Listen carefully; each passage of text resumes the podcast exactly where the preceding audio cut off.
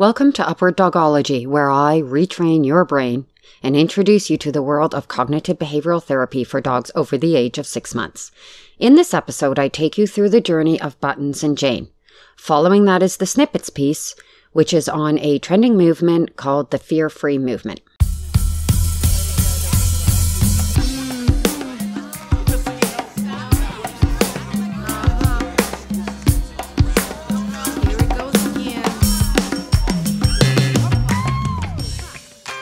Hello, I'm Billy Groom, your host, creator of Upward Dogology, and successful dogologist for over two decades.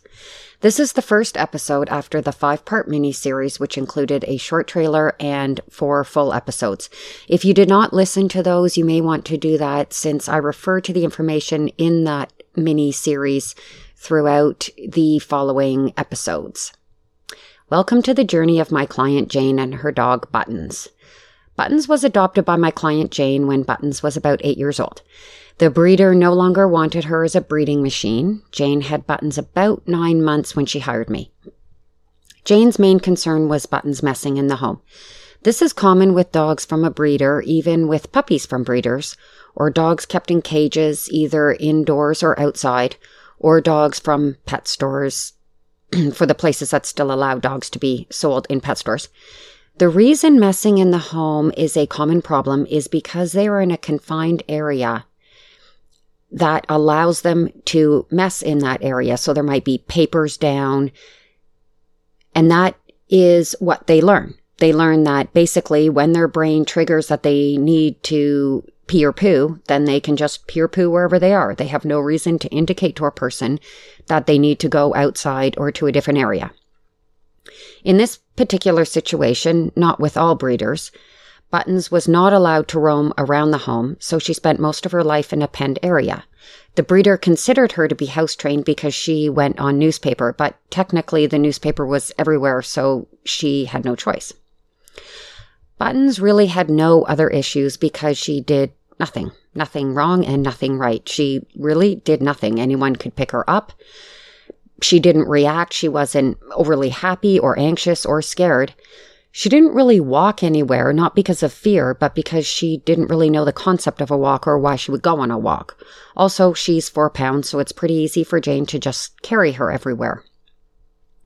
Jane tried common advice for house training, such as crating.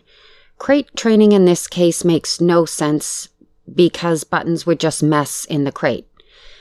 Buttons has no problem messing on the papers in her X pen in Jane's home, but this does not correlate over to not messing in the home when she is roaming freely around the home.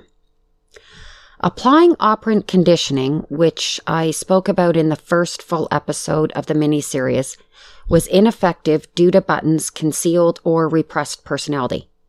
She just doesn't care either way. She doesn't compute praise or correction. So, the long route and common approach applied by positive reinforcement trainers would be to get buttons to like positive reinforcement. This would include forced rewards, which I discussed in the second full episode. Buttons responding to praise should not be forced. It should be a result of reaching the cognitive side of the brain. One of the approaches of upward dogology is segregate, correlate, eliminate. I talk about this in my book. In this case, we can correlate all of her behaviors. She is the same everywhere for everything in the home. I asked Jane in the first session if there were any routines or situations where Buttons shows excitement. Yes, feeding time. Buttons became so excited she twirled in little circles, which was enormously cute. This became our best and possibly only teaching opportunity in the first session. Although the reward was contrived, the spinning provided us with an opportunity to teach basic exercises that changed Button's perception of Jane, increased their bond, and stimulated the cognitive side of her brain. In many cases, the dog is already thinking cognitively, and we need to harness that. In this case, we need to find that side of the brain. Buttons immediately began, began indicating to Jane when she needed out. This was not a forced indicator, meaning we did not use food or convince buttons to go outside. It had nothing to do with the house training. We used the feeding opportunity to change Button's perception of Jane. Jane learned to be aware and watch for potential indications from Buttons that she needed to go out. Buttons never messed in the home again. Additionally, Jane noticed Buttons was more responsive to other people, was more affectionate and outgoing. This provided us with more teaching opportunities, allowing us to progress from having Buttons being uncomfortable on walks or simply not really feeling the need for them to being comfortable on walks and in new environments. This change in Button's personality was a result of reaching the cognitive side of her brain. We didn't convince her to like them. We provided her with the skills to make that decision on her own. The exercises, how they are taught, and the commands applied are individual to each dog. For more information on how you can learn Upward Dogology, please visit my website, www.upwarddogology.com. The snippet is about the fear free movement.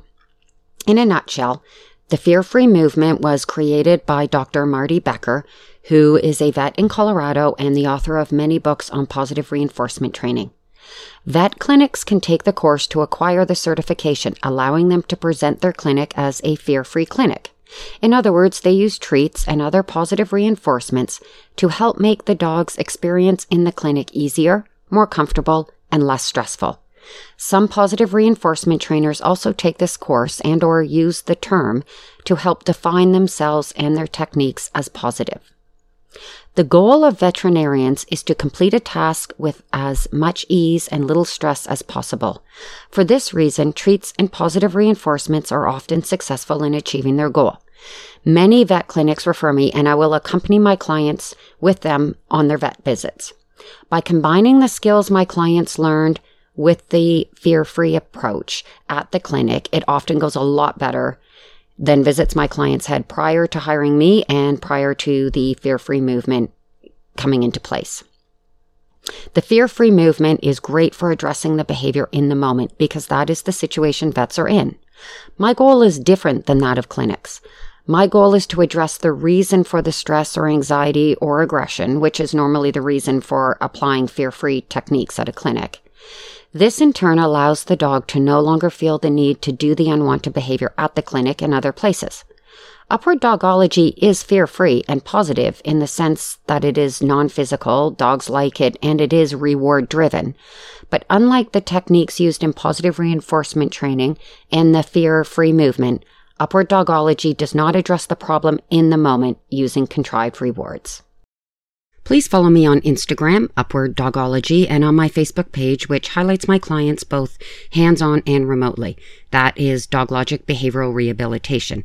There are a few Doglogic pages, so make sure to get the right one. My LinkedIn is Billy Groom. If you are interested in working together or becoming a certified Upward Dogologist, you can visit my website, upwarddogology.com.